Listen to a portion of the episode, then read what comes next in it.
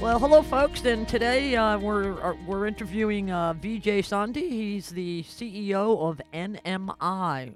Vijay, welcome to the podcast. Thank you. Uh, you know, we always like to start out by giving our listeners some background on who on who we're talking to. So, would you mind, uh, you know, explaining a little bit about your your career path and what led you to NMI? Sure. I've spent about 20 years in the technology industry at the intersection of finance and software. Uh-huh. And uh, uh, prior to joining NMI, I spent uh, five years at Visa at the corporate headquarters in San Francisco and Okay. got to know quite a bit about payments over there.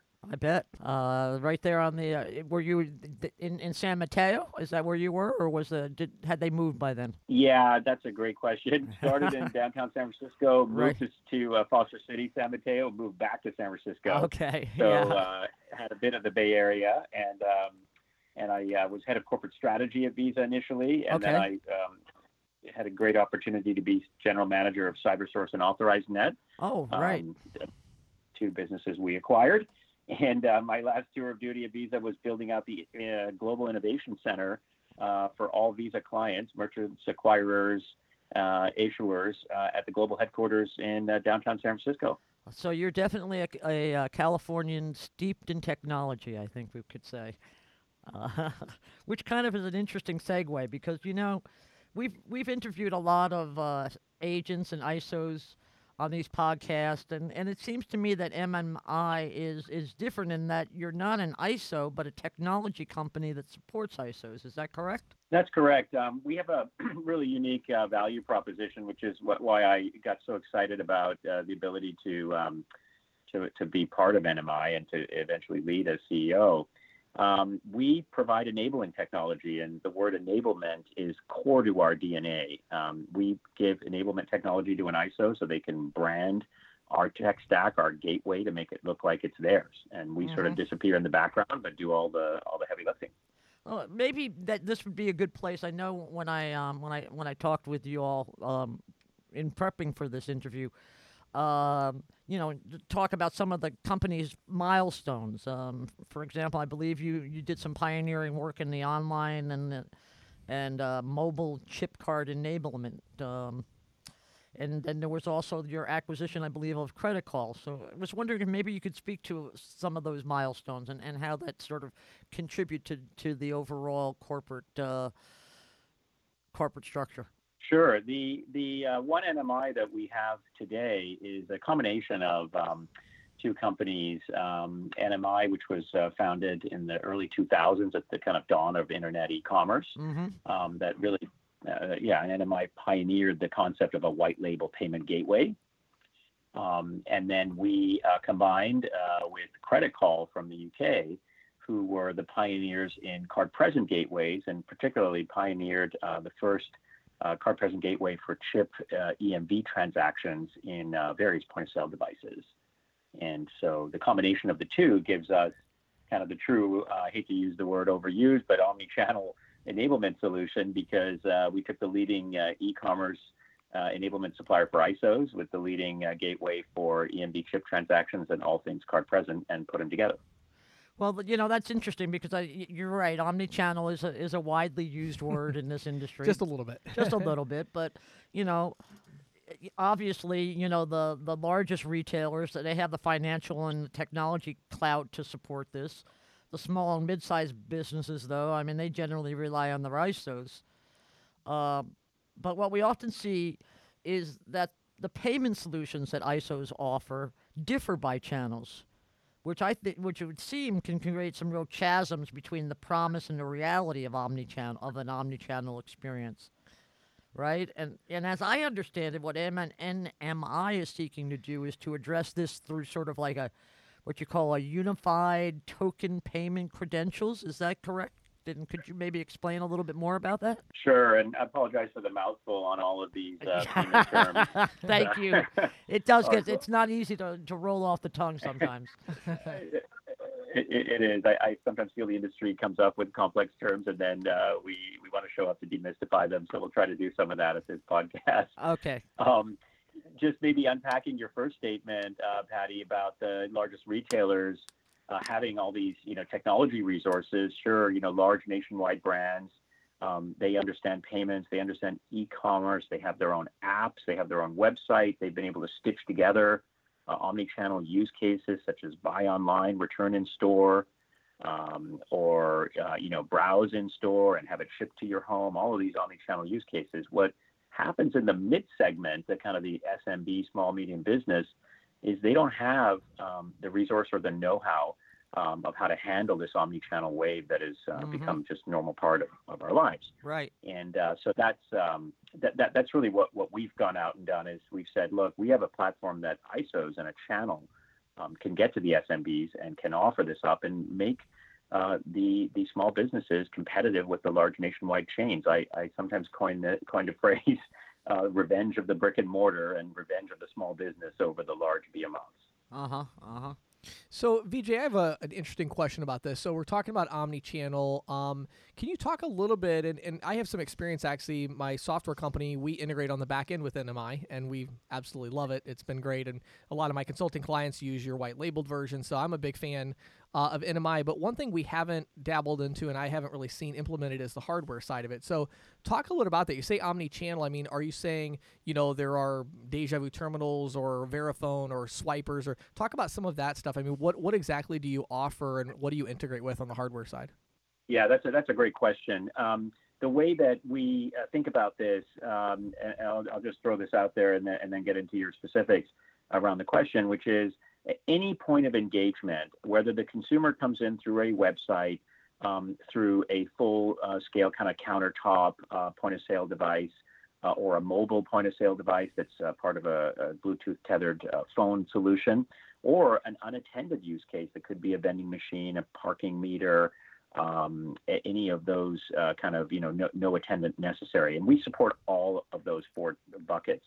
So to get very specific, within the retail channel, we have a couple of uh, Verifone devices that we support, a couple of Ingenico devices, a handheld by uh, Miura, and then um, for you know more more custom solutions, we have over 60 devices. So we're probably uh, the one vendor that can get you to just about any device and any type of use case when you talk point of sale or physical uh, card credentials being used to make a payment. So, Vijay, one other thought on this, and just to kind of clarify for the agents listening who may not be as as aware of all the intricacies here. So, when we're talking about omni-channel, and correct me if I'm wrong, you know what we're talking about is you could you, you know through NMI a merchant, you know, with one merchant ID number could potentially have you know a virtual terminal, a mobile swiper that they use at a trade show, and a desktop uh, terminal, uh, you know countertop terminal, and and that would all be under one merchant ID number, all integrated in through NMI. Is, is that correct? That's correct. And the beauty of that is that um, we can tokenize the card credentials, and therefore we can identify the consumer. Uh, back to um, the, you know, let's say last last four digits or the fully tokenized and, and encrypted and protected right. uh, Visa or Mastercard number. And that's a huge advantage, by the way, to, uh, to your uh, uh, earlier question, Patty, around these large companies, um, large nationwide retailers can create loyalty programs, and people are willing to create a profile. But SMBs have a tough time creating right. a profile. So here's a way of having an instant customer indicator without having to have any enrollment. Of course, opt in and privacy have to be covered by the retailer, but technologically, sure. it's instant. So, so that actually makes me. I mean, you know, because security is something we talk a lot about. Right. Right. So, if the payment information is being tokenized, if the card data is being tokenized, does this then eliminate and/or diminish issues around PCI compliance? Yeah, that's a great question. Uh, that's uh, uh, one of the biggest value adds that we can provide I would by think taking so. that PCI. Right. Yeah, because yeah, I mean, uh, your clients they don't want to be dealing with audits and um, you know potentially having hackers compromising their systems. Uh, we take all of that security and put it under our platform, which has had 99.9% uptime, uh, which is certified by auditors that are part of Visa, Mastercard, American Express So we take, take that burden off of um, your merchants or the ISO's merchants clients. Yeah, and I mean that's such a huge thing, right? I mean, yeah. you know, I can say from you know from experience with our company, right. when I'm talking our lead developer, when we were looking at okay, we need to set up recurring payments for our software, you know, who do we want to use for that? It's like, well, you know, we don't want to become PCI. Com- we, I mean, you know, we don't want to have to go through in, in scope and PCI. We want to be out of scope. So we, you use it, somebody like NMI. You guys have your vault that secures everything. We just get back our little tokenized number, and everybody's happy, right? So I think that's a huge win for software developers. Absolutely. And our philosophy is we make the information useless if someone steals it, and that's the beauty of that token is that if Mhm. somebody grabs it, Right. you know, we can't do anything with it. Right, right. So, what about in terms of leveraging the data um, to support other types of, of services? You know, like you know, better customer service, improved loyalty. How how precisely do you apply the data? How does that work? If you can enlighten us. Yeah, so um, by get, having this what we call unified token vault, with essentially means that you know once you have this customer record, or even we see the card number reappear, um, we don't we don't really care about where where the card number came from because it's in the single NMI unified token vault, and the merchant has access to that data. Now, once you have access to that data, you can start to build what we call uh, propensity models, which is how do you get someone to make a purchase? Mhm. Um, I'll give you a, a concrete example. You mentioned trade fairs or you know trade shows.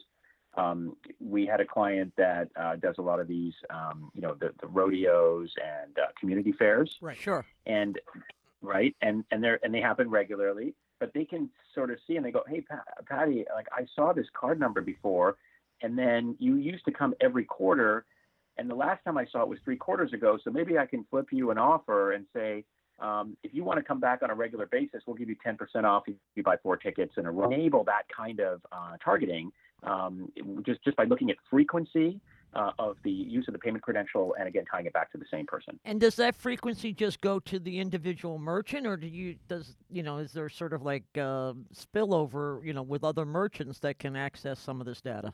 That that that, that is a great question. So um, because of the way our system is set up, we absolutely cannot share data from one merchant to Okay, another. that's what I was Uh, thinking. Sure.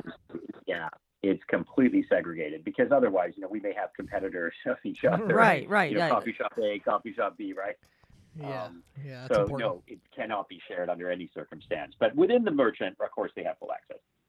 And and and and what what are you looking at in terms of the types of merchants? Is there's one are there particular verticals where this really works, or is it a, does it pretty much cut across? Yeah, you know what we're starting to see is um, people that used to think that that that they are just e-com only e-commerce, and and we we have ISOs that say, you know, I've got a bunch of guys that sell stuff online. Um, you know, they, they, they, they sell a certain type of product, and they're never going to go uh, to a physical point of sale device. Why we don't need your unified token vault, and we don't need omni-channel. And then like we'll tell them what we can do, and they'll call us up and they go, you know, our client said that they want to do a pop-up shop, um, you know, at a mall, and they're going to be taking payments uh, Right. physically. Right. So we actually do need it. And Right. and um, I'll give you another example. You know, we had people that uh, the doctors and the dentist offices, and they said, well, you know, we have this portal, and this is where you do your copay. And they said, actually, most of the people really want to pay with their card, and a few want to pay with the copay. Right. Um, so yeah, can you guys integrate this for recurring billing card on file? So when you asked about like which um, industries, it, we're just seeing it everywhere, and there's a little bit of like a backlash to only having stuff online. People Right. actually do want to sure. have physical presence. Mm-hmm. So I, I, I, can't say that it's only one type of merchant. I would say it's pretty well across the board. I'll give you a last one, which is gym memberships. You know, we have a lot of companies that use our software for, for the gym membership, which has traditionally been a card on file, make your profile. Right. But now they want to use the gym membership for vending machines as an actual customer of one of our ISOs, um, so they can buy your Gatorades and you know towels and whatever else you want. Sure. That needs to be the same card, and they want it from the same profile. And there's a discount, and the profile's connected. You get a discount if you buy at the vending machine. So I think it's across the board. Yeah, I mean it's funny you say that. I literally, uh, what four or five hours ago, I got my uh, my water at the uh, at the gym and said put it on my account, and they put it on my account, and you know they wouldn't be able to do that if they didn't have an omni-channel solution like that because it wouldn't be tied into their POS system.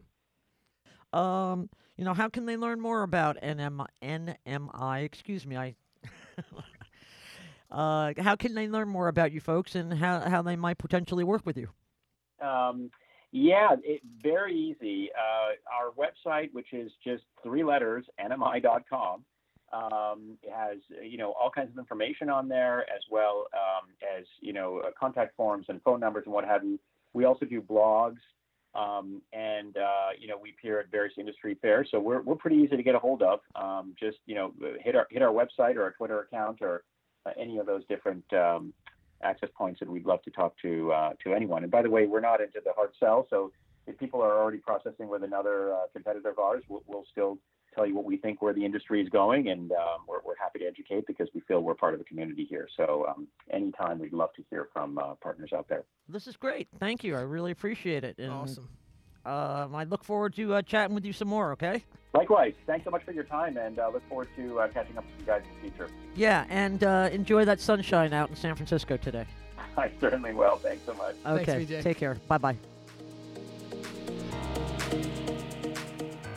This is the Insider's Report with Patty Murphy, brought to you by Greensheet.com, a premier resource for the electronic payments industry.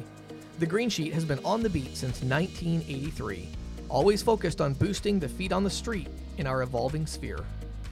So I wanted to share some data this week that illustrates just how vibrant an industry merchant acquiring has become.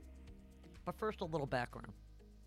When I began writing for the Green Sheet 20 years ago, I was tasked with putting together the annual U.S. Bank Card Acquirers Report. At the time, merchants were ringing up nearly a trillion dollars a year on MasterCard and Visa branded bank cards, primarily credit cards. Hmm. And just a handful of acquirers were processing more than a billion, were processing a billion or more in transactions per year. Wow, really? Yeah. Okay. There was actually eight to ten. That's crazy. Yeah, yeah. Now today we have a billion dollars in transactions. You know that doesn't doesn't even rank the top ten Right. listings, right? Yeah. And debit card payments rival credit cards in terms of overall transactions. Sure. In fact, both Visa and MasterCard report whopping increases in debit card payments over the past 10 years or more.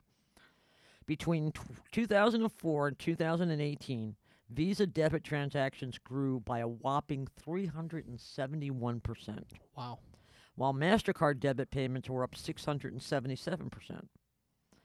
Hmm. Now, at the same time, Visa card credit card transactions rose a, you know, an admirable 220%, you know Wow. While Va- MasterCards grew by a respectable 87%. Hmm. Further d- demonstrating growth in debit card uses, Visa, Visa reports that cardholders made 1.73 trillion payments using their Visa debit cards last year. 1.73 trillion payments, not volume, No. payments. Dollars in payments. Oh, dollars. Dollars. Okay. I was okay. okay. so got it. remember how I was saying 20 years ago we did just under a trillion, in trillion total. in total, now it's over 1.7 trillion just in Visa debit. just in Visa debit. Wow. Signature debit. Yeah. Uh, and that uh, which far outstrips the 1.1 trillion in Visa and Mastercard credit card payments um, in 2004. Sure. Okay, Mastercard debit um, payments were uh, 730 billion dollars last year.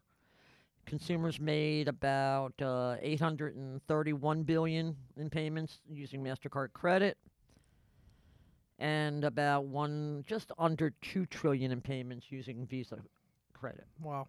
I mean, that's a, when you think about it, 20 huge years, we're talking like triple. Yeah. The now market- that's that's like internationally. Yeah, Yeah. Right. Okay. Got it. But still, Global. Right. but still, Yeah. that's a huge amount. Sure.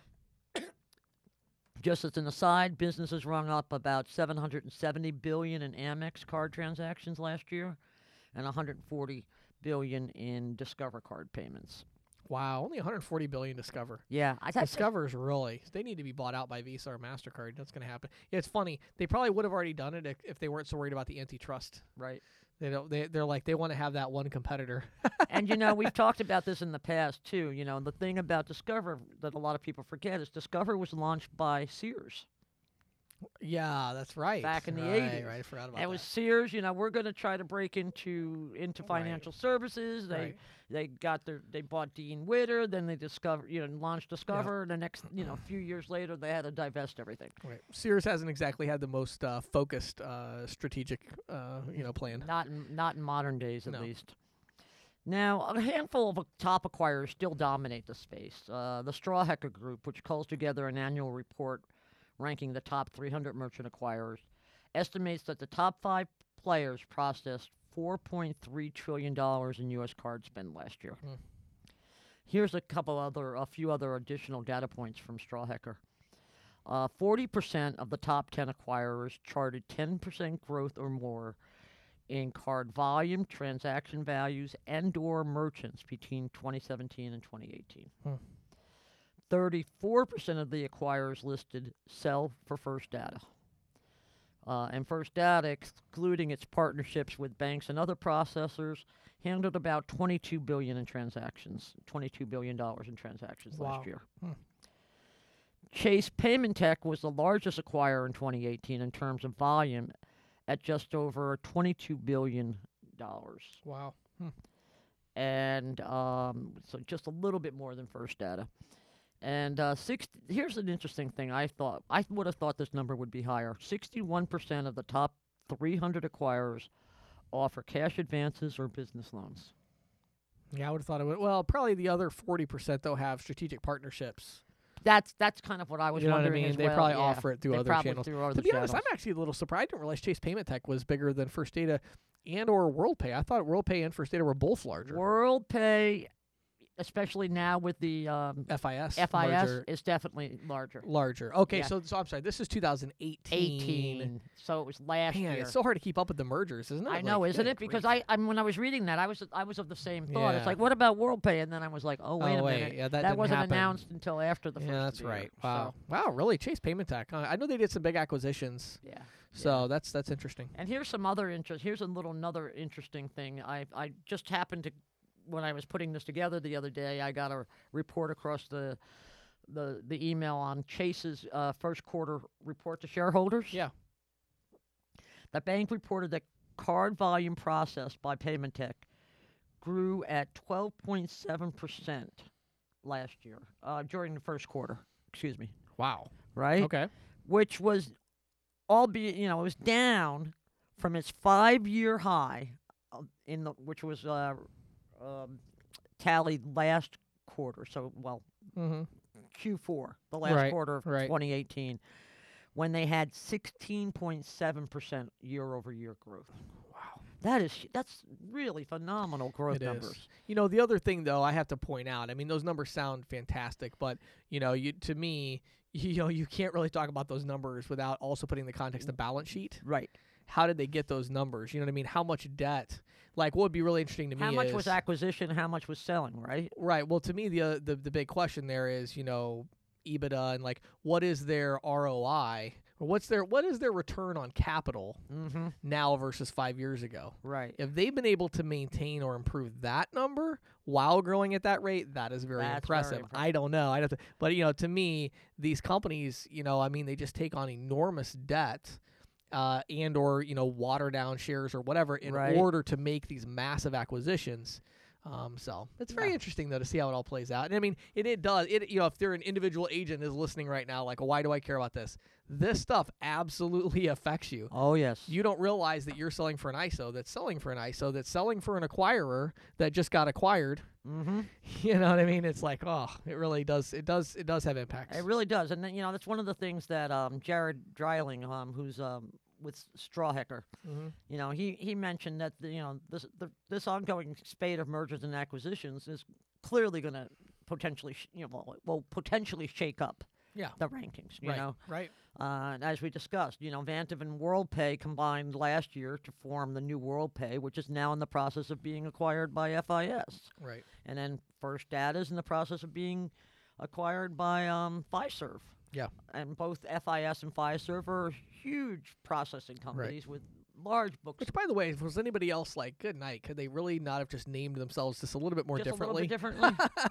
it's Yeah. like FIS and Fiserv. No, they're not the same company. Totally different. One is capitalized. Right, all three right. letters. The other The is other's not. not. Yeah, that's the only difference. Uh. Anyway, so here's what uh, just what uh, Dreiling said. He said uh, M&A activity in the p- payment processing space has shown no signs of slowing down. Right.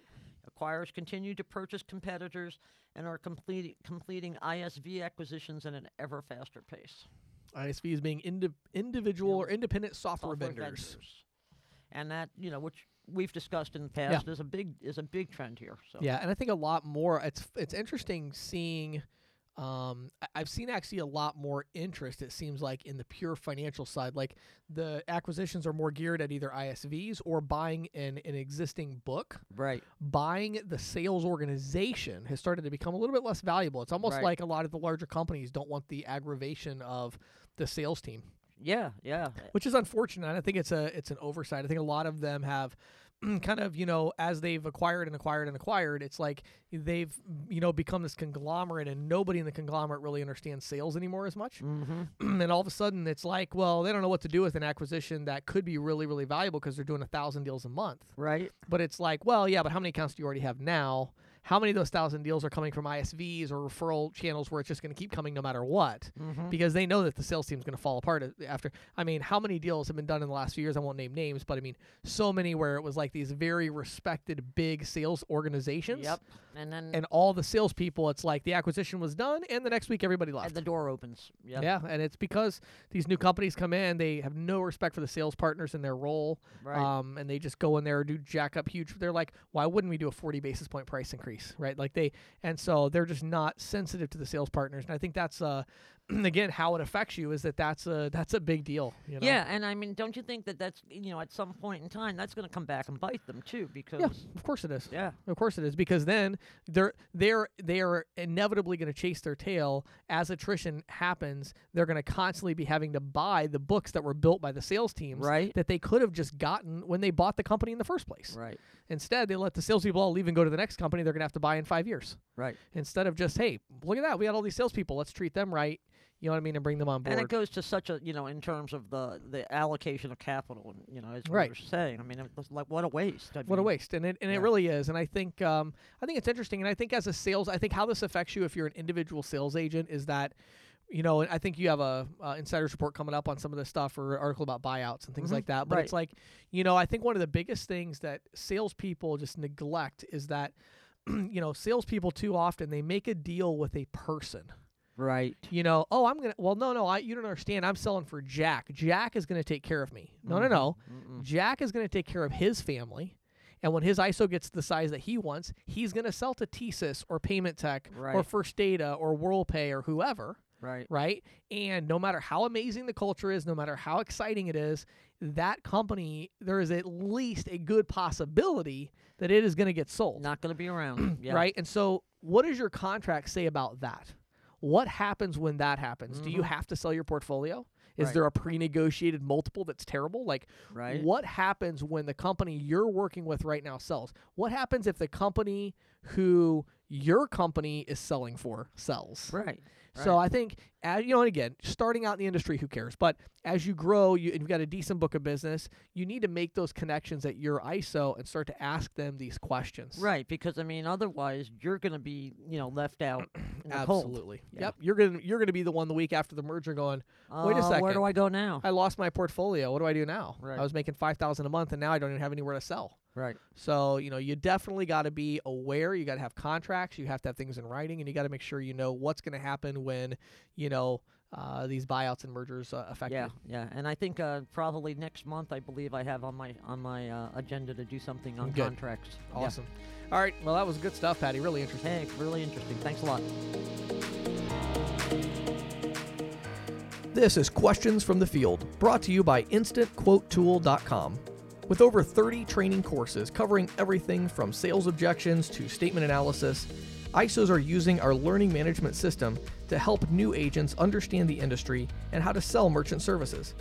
Industry veterans love our courses because we dive deeper into concepts such as interchange and explore new industry trends like cash discounting, NFC, and the resurgence of American Express with the OptBlue program. Put all of these training courses together with the leading proposal creation tool for merchant services agents in the field, and we believe our branded ISO solution and individual user package is a must have. Visit instantquotetool.com today or email support at instantquotetool.com to learn more. So I really enjoyed this little mini series. We've been talking about uh, pricing structures, you know, pros, cons, weaknesses, how to sell it, right? Right. So la- so we talked about interchange plus pricing, cost plus, Mm-hmm. transparent but maybe confusing, Right. uh, prone to price increases and uh, other things. So then we talked about tier pricing last week. Right. Uh, the the lack of transparency because who knows what qualified, mid qualified, non qualified really stand for. Mhm. Um, but could be used as a way to kind of further simplify things, but you know at the expense of transparency. right. So now we talk about flat rate pricing. Yeah. Obviously you Which can't talk about it. face would seem like the simplest, right? Right. It's the simplest. i- If it's legit, it's the simplest. Um, you know, you can't talk about that without talking about Square. Mhm. Right. Square is the one that basically introduced. I mean, I'm sure some people were selling it, but they're the ones that kind of standardized this and made this a big deal with their 2.75 percent Right. flat rate. So, um, you know, a couple pros and cons with flat rate pricing. So, on the pro side, as you mentioned, the simplest. Right. Right. So if you do true flat rate pricing, it's very simple.